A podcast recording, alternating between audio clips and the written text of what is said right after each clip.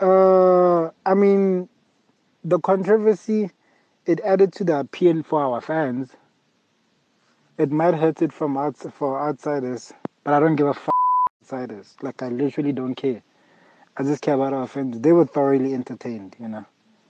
They were thoroughly enjoying the latest uh, episode that we put out. So I only care about our fans, bro. That's all I care about. Terms of appeal to mainstream, we don't mainstream, f- stream, bro. Radio, f- TV, f- magazines, you know, that shit. You know what I mean?